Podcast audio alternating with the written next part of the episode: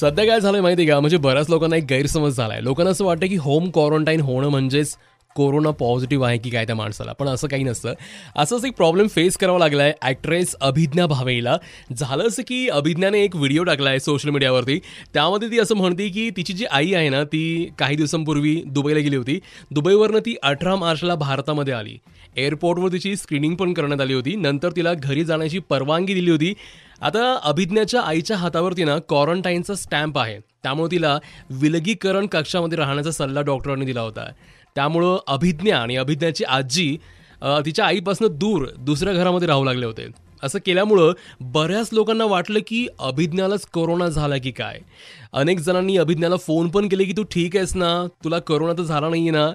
पण झालं असं होतं की ती फक्त तिच्या आईपासून वेगळी राहत आहे आणि तिची आई जी आहे ना ती फक्त होम क्वारंटाईन आहे.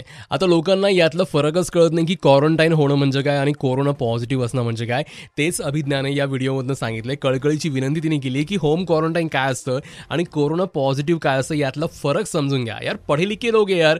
पढ़े लिखे लोग हो की भी इनको फरक समज में नहीं. आता तो क्या बोले ना? सो होम क्वारंटाईन होणं म्हणजे म्हणजे कोरोना पॉझिटिव्ह होणं नव्हे यातला जो फरक आहे ना तो समजून घ्या. होम क्वारंटाईन होणं म्हणजे एक प्रकारची प्रिकॉशन घेणं असतं. काल निकिता गोखले पण याच्याबद्दलच बोलली होती तिला ह्याच्यामुळंच प्रॉब्लेम फेस करावा लागला होता जो आता अभिज्ञाला फेस करावा लागतोय. तो प्लीज यातला जो फरक आहे ना तो तुम्ही आधी नीट समजून घ्या आणि घरामध्ये राहा. घराच्या बाहेर अजिबात पडू नका कारण तुम्ही पण होम क्वारंटाईन आहात. आपल्याकडे एकवीस दिवसांचं लॉकडाऊन सुरू आहे. इक्कीस दिन stay in ninety three point five red F M पर मैं अभिनीत आपके साथ बजाते रहो.